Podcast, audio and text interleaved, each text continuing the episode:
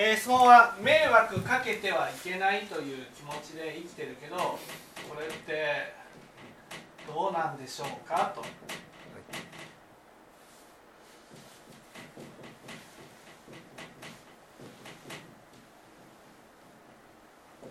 ね、まずこのね、何々してはいけない、何々しなければならない、こういう気持ちを仏教では何て言う？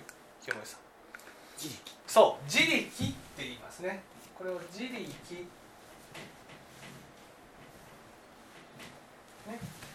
自力とセットなのは何でしょう？清盛さん。儀仗？そう、儀仗ですね。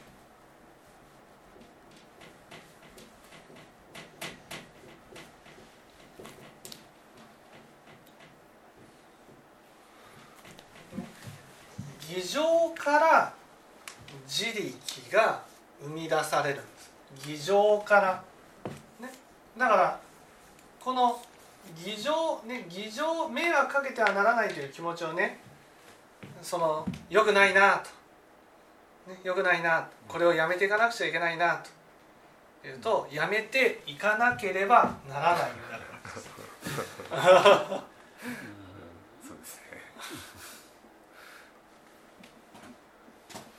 または自力になるんです。自力をやめようとしたらまた自力になる。自力をやめようとしたらまた自力になる。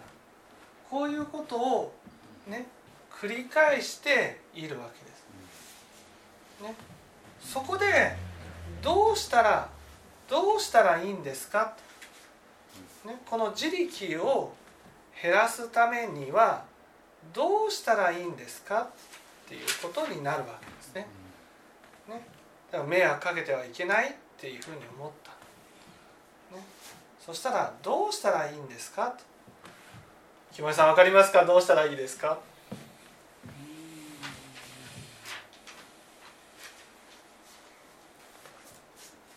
まあ、温かいものをいただいていく、ひたすら慈悲を受けていく。もしくは自分がまあ、だから起こせないんですけどね、えー、自力を自力を減らしていくためにはどうしたらいい？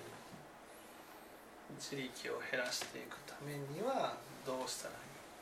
その本人の種を心がけを言うんですか？いや、驚愕的にですよ。驚だから清盛さんに聞くときはね、もう驚愕で決まってるから聞くんです。驚愕ですか？なんかお処遇に書いてある言葉とはまた違う。いや、もう診断会で聞いてきたじゃないですか。自力を捨てて他力に帰せよですか。自分はそうじゃなくて、自力をなくすためにはどうしたらいいか。健全精進の僧を減じてはなりませんということですか。自力を減らすためにはどうしたらいいの。うーん、自分の中で聞いてきた話ですか。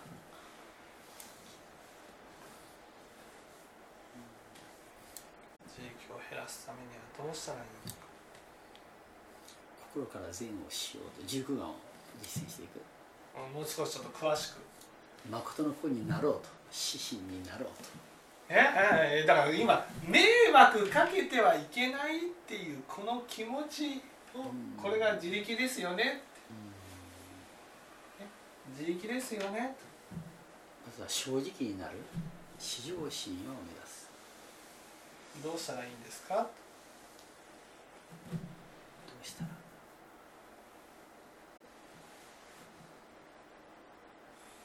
どうしたらいいんですか？お母さん、どうしたらいいんですか？うん、どうしたら自力を減らすことができるんですか？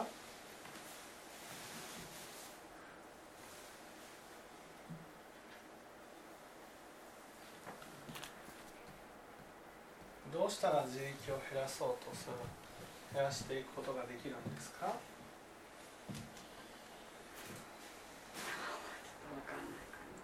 どうしたら、お父さん、どうしたら自力を減らしていくことができるんですか？なんか言葉でそのままじゃってあったね。そのままじゃそのままじゃはちょっとね、自力の話じゃないですね。自力の話で診断会で聞いてきたじゃないですか。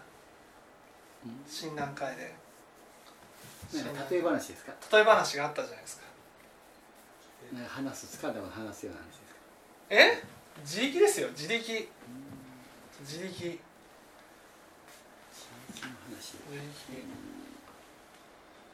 力の話、いろんな話ありますよね。自力、清盛さんに聞いてるんですから、清盛さんは絶対聞いたことがある話です。で、やっぱりね、驚愕驚愕が大事なんですよ。例え話みたいな。例え話があったじゃないですか。例え話が。あのー、自力な話。あのー、こう違いますか。泳いでいく話ですか。自力ですよ。自力自力自力をなくすにはどうしたらいいですか。なくすにはという話です。自力をなくすためにはどうしたらいい。もう少しヒント。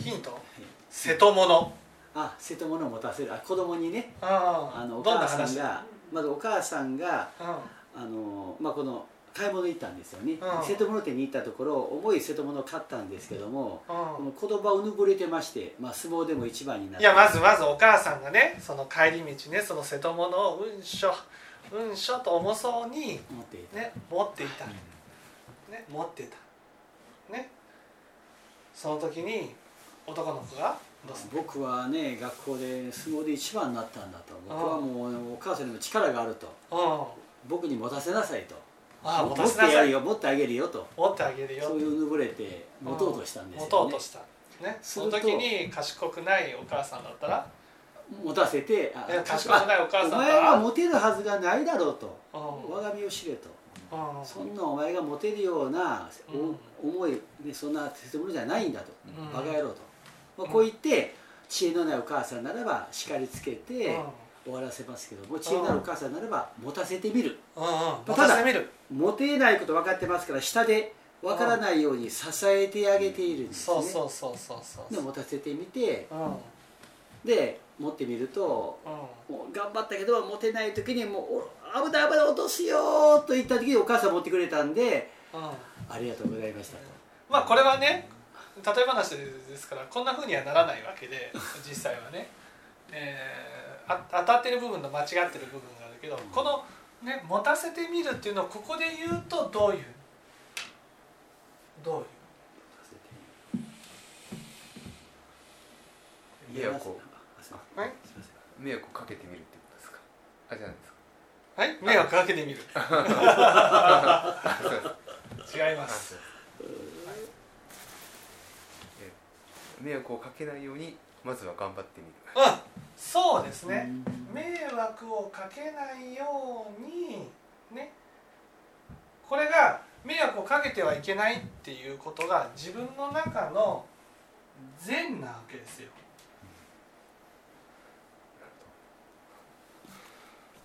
ね、自分の中の善なわけです。ね、これをどうする？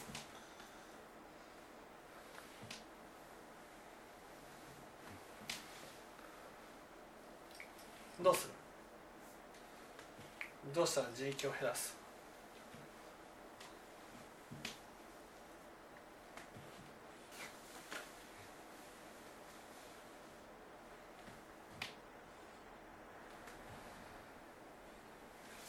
どうする？どうする？お母さんどうする？あの瀬戸物の話だったら、この子の迷惑かけてはいけないっていうふうに思ってることが善ならば、自分は善だと思ってる、それを迷惑かけないようにやってみるということなので、それをどうやる、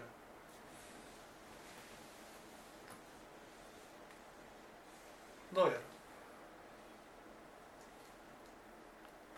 やれるとこまでやる？はい？やれるとこまでやる？やれるところまでやる？違う違う違う。これをこれをどうする？どうする？迷惑かけていけないっていうことをね、迷惑かけていけないっていうことは善なわけですよね。善。ね、自分はそういう気持ちを持ってる。迷惑かけてはいけないっていうふうに思ってる。それが本当自力チックだなっていうふうに感じてる。だからもう迷惑かけていいんだっていうのはちょっとおかしいわけで、迷惑かけてはいけないっていうふうに思ってね、思ってるならそれをどうやる、どうやる、え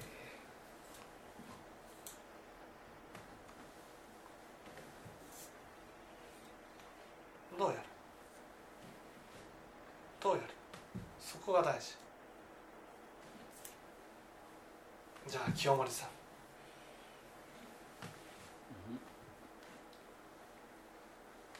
かけてみるのもまずいし、かけていいんだのもおかしいと、両方もおかしいんですね、はい、迷惑をかけてみるのもこれはいいんですか。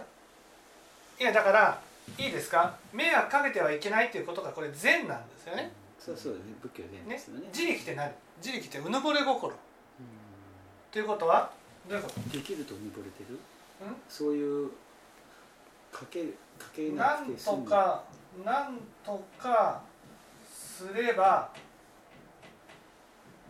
なんとかなれる。これがね、詩の中で聞いてきましたよね。自力ですよね。ね、なんとかすればなんとかなれる。っていうことは、私は迷惑をかけてはいけないっていうことが善だと。ね。っていうことは、その善ができるとうぬぼれている心が自力なわけですよ。もう一回いいですか？うん？もう一回いいですか？だから迷惑をかけてはいけないっていうことが自分の中の善悪で言ったら善善なわけね。で迷惑かけてはいけないっていうことを、この自力を減らしていくためには迷惑かけてもいいんだよっていうふうになるねと思っちゃうわけ。でもそれは迷惑かけてもいいんだよっていうことが自分の善悪の善に変わるだけで、結局善だからやらなければならないっていう自力は変わらないんです。なるほど。迷惑かけることが善悪の善に変わっただけで、それが善だからやってるんであって、その善善ね、善はできると思う心、やれば善なんてできるぞって思ってる心が、これが自力なんです。こう解釈を変えるってことですかね。そので、じゃあどうしたらいいんですかっていう話になった時に瀬戸物の話があるわけですよね。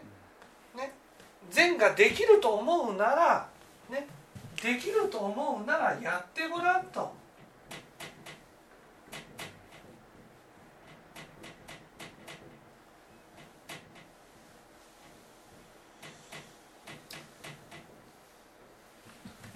これがあの瀬戸物のね、この私は善ができるんだ、善ができるんだ、瀬戸物持てるんだ、お母さん持たせてよっていうふうに言ってるのが善ができると思ってる心、ね、思ってる心。それに対してお母さんがじゃあちょっと持ってもらおうか、できると思うならやってごらんっていうことが、ね、あの持たせてみる。だから迷惑をかけてはいけないっていうふうに思ってるなら迷惑をかけないようにするっていうことが大事なわけです。それが善だから。でもそこにはポイントがあるんです。だから今も今までも迷惑かけてはいけないっていう気持ちでやってきたわけで、それでも自力はなくならなかったってことはポイントがずれてるわけですよ。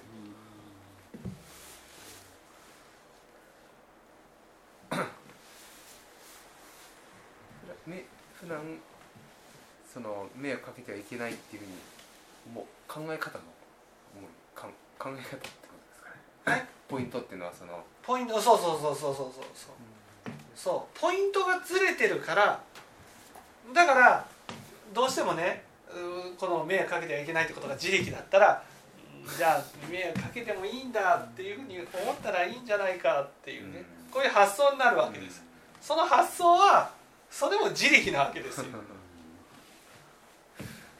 どうしたら自力をなくしていくことができますか。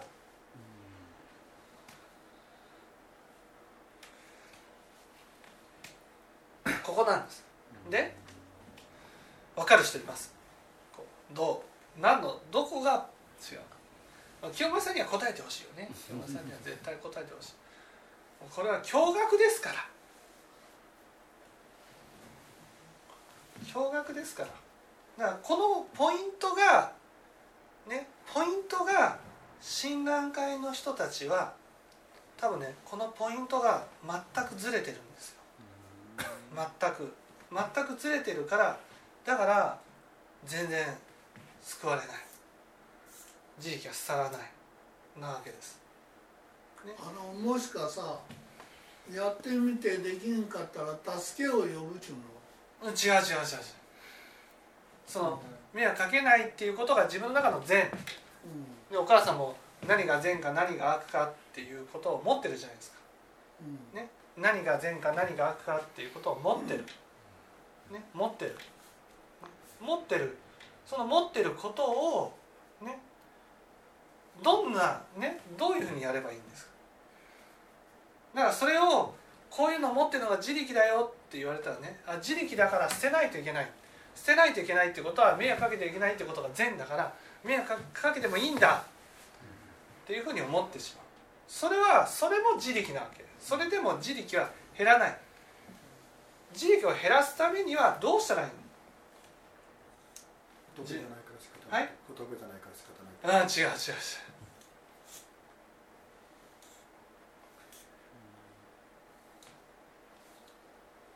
う、迷惑かけてる人を責めないってことじゃないですか。うん、もうちょっとそれ違う違う、うん、それはその次次その前にあ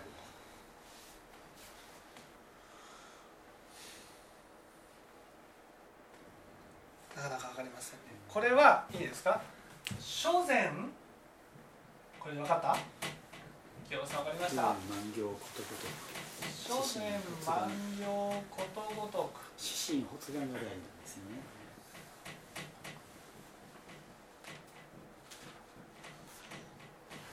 よね。四神発願せるげ。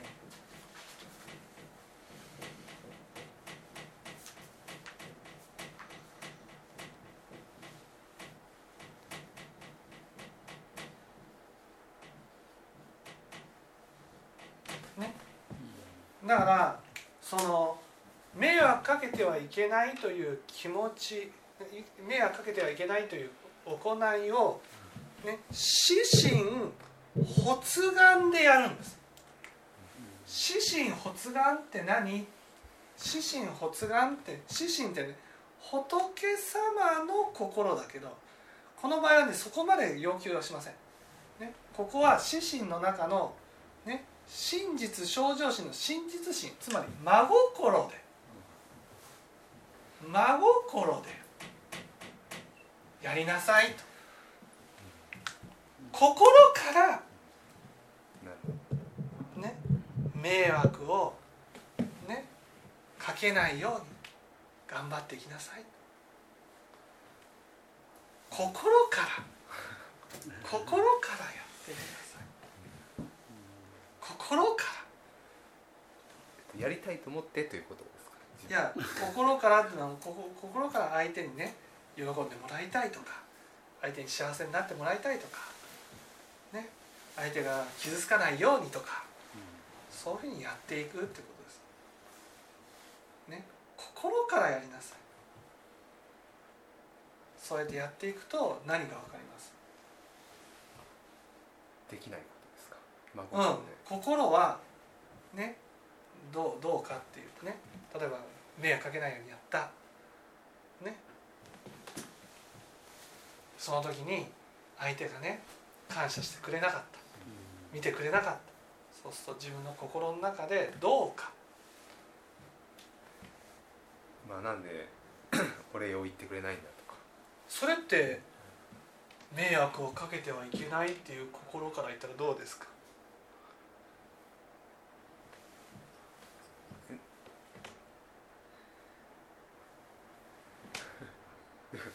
傷つけてもいいって心でしょ。あ確かにそうですね。ああここですよ、ここね、その自分が真心だからどうしてもしなんか一生懸命体だけなんですよね。心から本当にそういう気持ちでやってみるっていうことがすごく大事なんです。心からやってみた時にね形はできても心は心はできないっていうことが分かるんです、ね、この時にこの時にね私たちのこうね心心でいろんな心が起きます。どんな心どんな心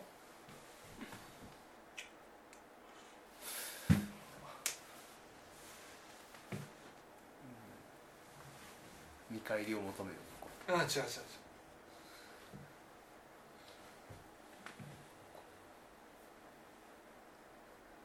傷, 傷つけたい。どんな心を犯す。ね、自分が善、これが善だと思うことを真心でやってみようとする。真心でやってみようとしたときに心がねついていかないということが分かった。その時にその時にその時に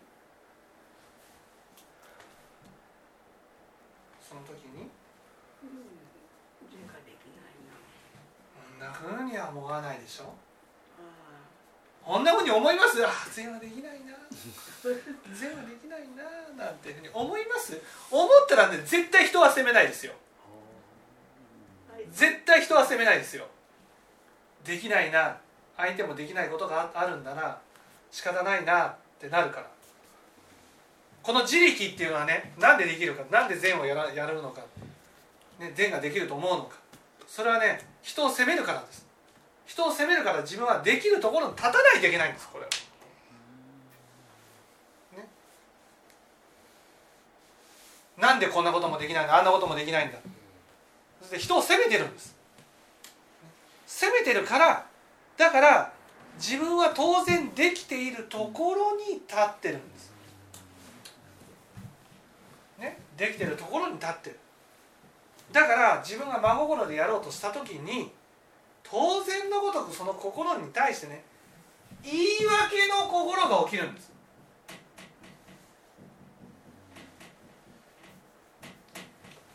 相手が俺がないのが悪いよねあんなことするのはひどいよね。そうやって自分のやっているこの自分の心をね、正当化しよう、正当化しよう、正当化しようとする心があるんです。正当化しよう、正当化しよう、正当化しよう。お母さんもあるでしょ、ね、だ, だってこうだもん、ああだもんって自分の中で言い訳をして、自分は真心できなかったっていうことはね、善ができなかったってことなんです。善ができなかったっていうことをね、簡単に認めない心があるでしょ。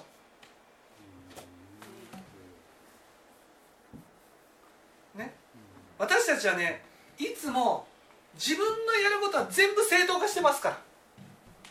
こういう理由だから、ああいう理由だから、ね、例えば相手を責めること時でもね、自分は、ね、こんなに苦しい思いしたから責めてもいいんだって、全部ね、善に変えてるんです、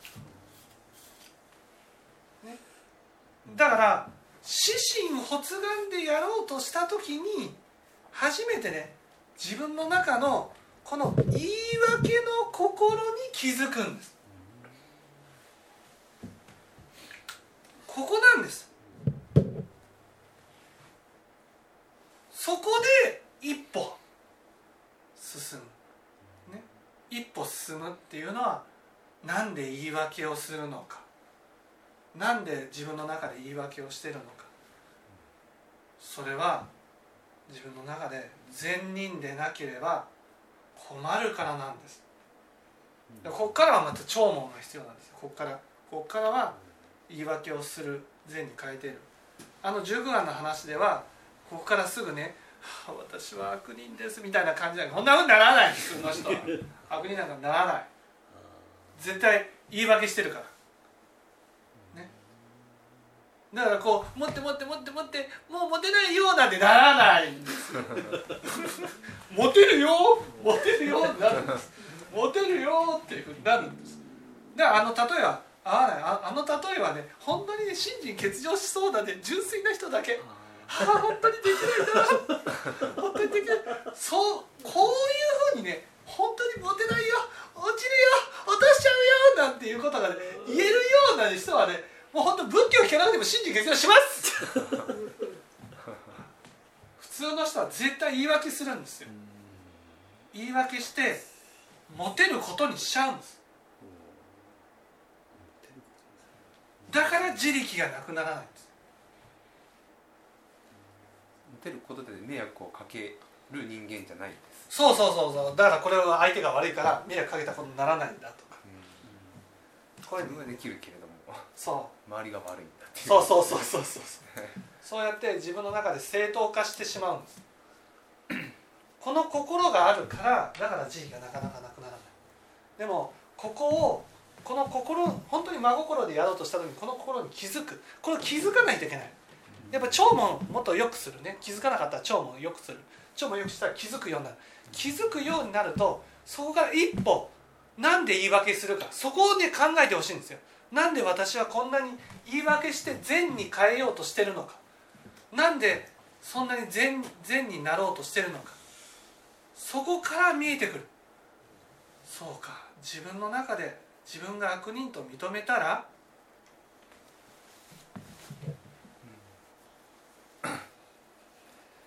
上に立てなくなる、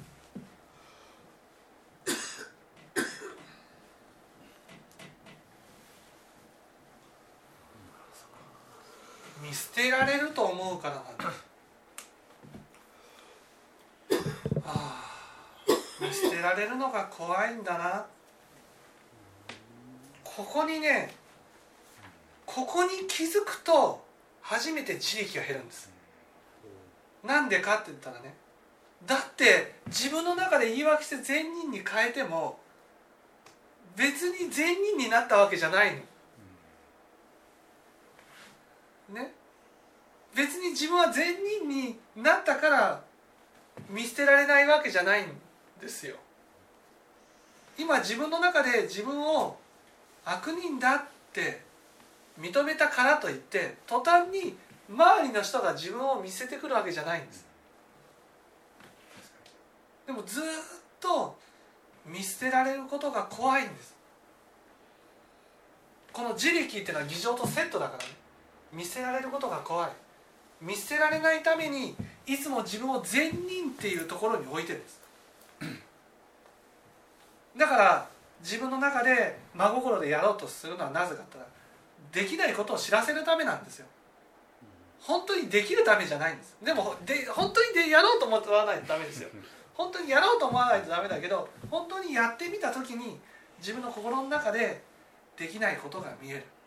それを必死になって言い訳している姿がそこにねいかに気づけるかなんですよ。このこの言い訳してるここに気づくためにはね、だから私たちはこの言い訳を見たくないからだから迷惑かけていけないってことが自力ならね迷惑かけていいんだみたいな感じにしてね、結局自分は善人でいたいんですよ。善人善人っていうところに立っていたいんです。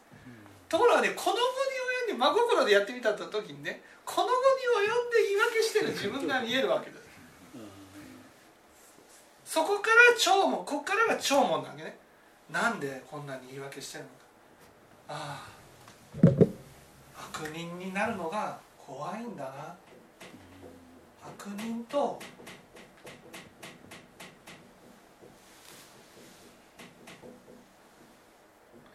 認めるのが怖いんだなっていうことが分かるんです。なぜか悪人だと見捨てられるか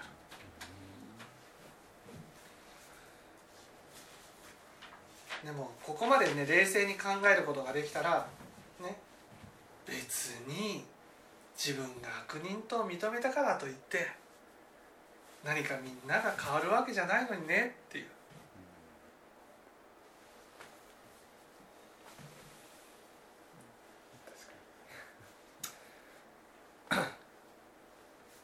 だからそこで初めてね、なんていうんですかね、瀬戸物をねお母さんに「お母さん持って」って「だって僕持つ力善をする力がない悪人だから」っていうふうに認められるわ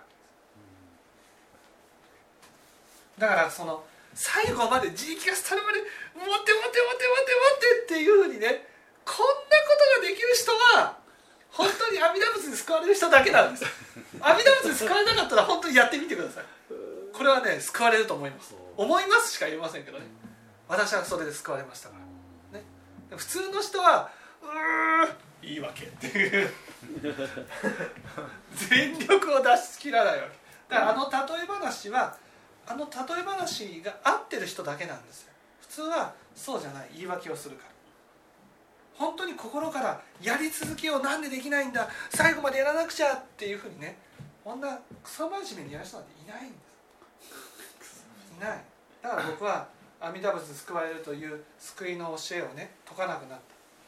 なぜか、こんな純粋にね、あの瀬戸物の話だったらね、純粋に最後までね、なんで真心でできないんだ、なんで真心でできないんだっていうどうしたら真心でできるんだって、最後までやらないでしょ。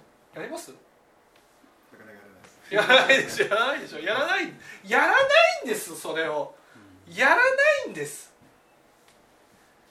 やらないからやらないからね、これがふ普通の人なんですよ。それをやるっていうのは本当に特殊な特殊な特殊な人だけなんです。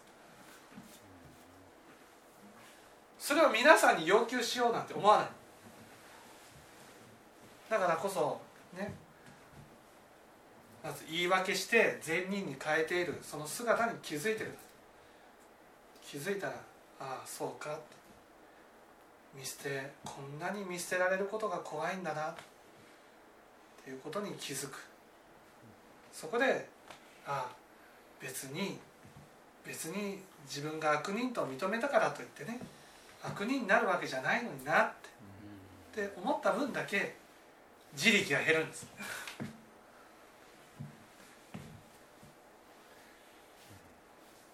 そうだよね、迷惑かけることもあるよねって優しくなる。自分を迷惑かけちゃうことも悪だけど仕方ない。今、今はね迷惑かけていない。これを迷惑かけてもかけるのも仕方ないですよって言うとね、迷惑かけることも善なんだみたいな感じになっちゃう。結局それじゃないわけですよ。悪だけど悪だけど仕方ないっていうふうになってないわけ。迷惑かけてみる、迷惑かけていいって上田先生も言ったみたいな感じでこんな感じでやっちゃうわけです違うんです。一生懸命真心であなたが思うね善を一生懸命やるんです。一生懸命一生懸命やって、私心発願でやる。私心真心で、真心ってことは正直に心から、もう一つは相手のことを心から思ってやる。やってみた時に自分の心は結局都合のいい時しかね、そのやろうと思わない。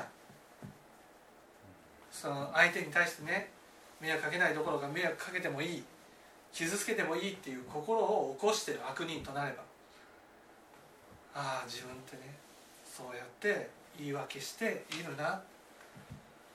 それを、その心をね絶対正当化してるんです。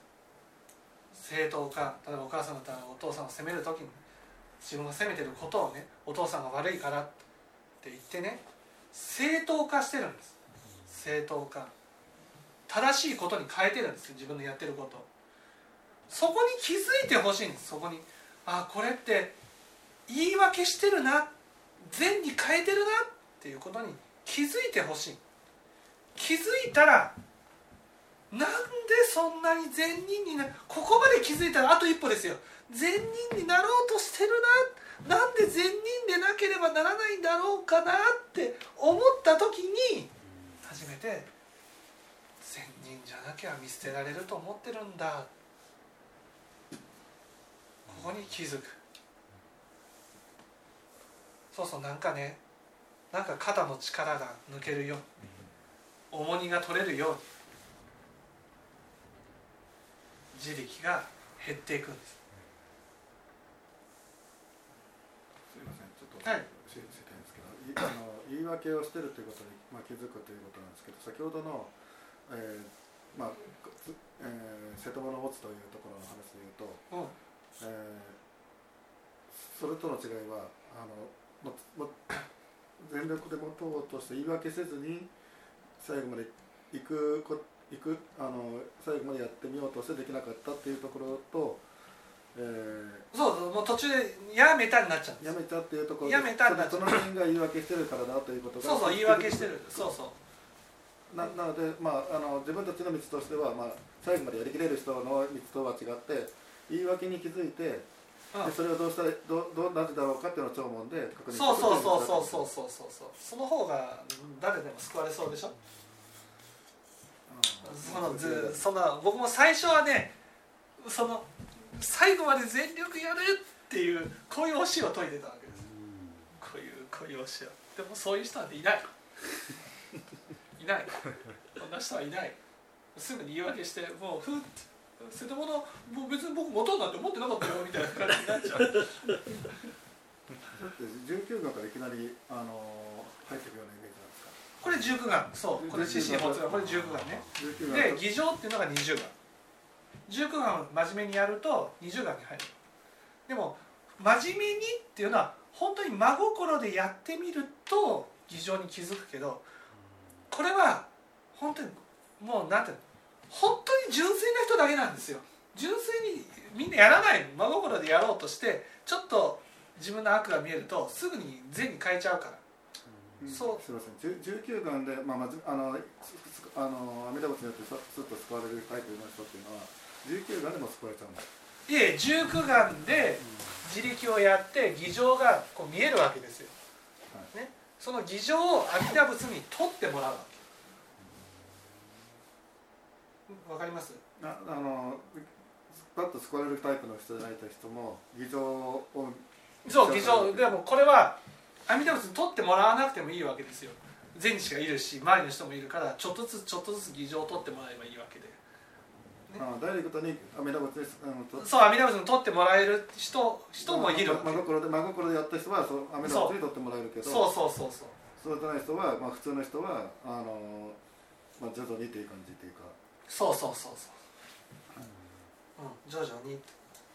でもその徐々にもう取ってもらえるからね。取ってもらえるっていうのは本当にね、善知識もその見せる人じゃないしね、そのそういうことを通してだんだんだんだん取れていくんです、儀仗が、うん、分かっていただけたでしょうか。はい。